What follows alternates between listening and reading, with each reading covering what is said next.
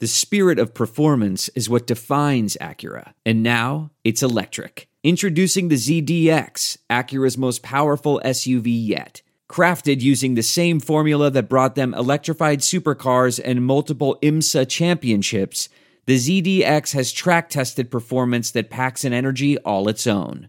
Unlock the energy and order yours at Acura.com. We're driven by the search for better. But when it comes to hiring, the best way to search for a candidate isn't to search at all. Don't search, match with Indeed.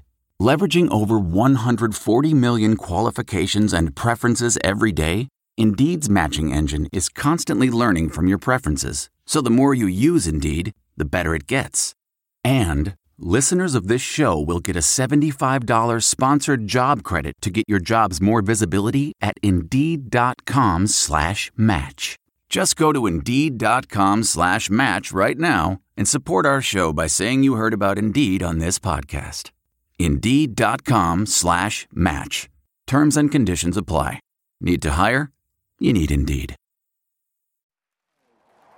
It's 1996.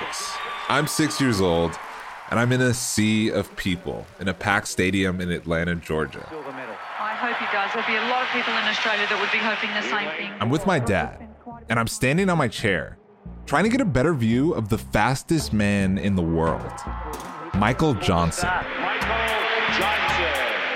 He's an American track legend, and I can just see him down on the track, lacing up his famous all gold Nikes.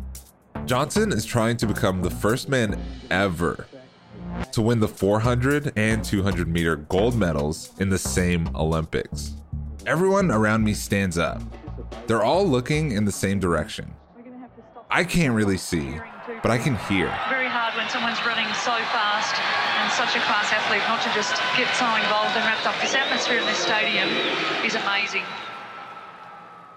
By the second half, the straightaway, it's not even close. Can he do the world record? Johnson runs the 200 meters in 19.32 seconds.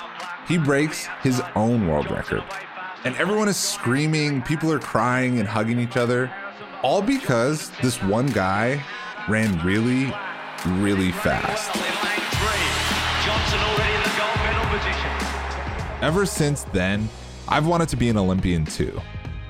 I'm Kareem Maddox, and I'm more than just a big fan of the Olympics. I'm an athlete. I play professional 3x3 basketball. You might know it as 3 on 3.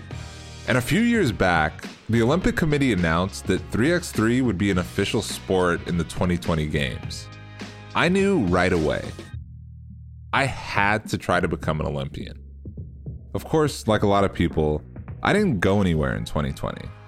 I spent last year at home, trying to stay in shape and hoping there would be an Olympic Games for me to play in at all. And I've thought a lot about what it means to be an Olympian. So I talked to athletes from different countries, different sports, and different decades about their Olympic dreams. Maybe if I become an Olympian, I'm chosen by the gods, I'll be able to see my mother again. We talked about what happens off the field. We didn't want to be used as some sort of political tool. And what the games mean to all of us. If one of us can win a gold, then it will mean a lot to the people all over the world. A refugee can do anything.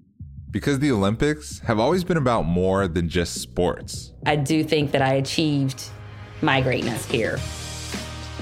Subscribe to The Greatness with Kareem Maddox. That's me.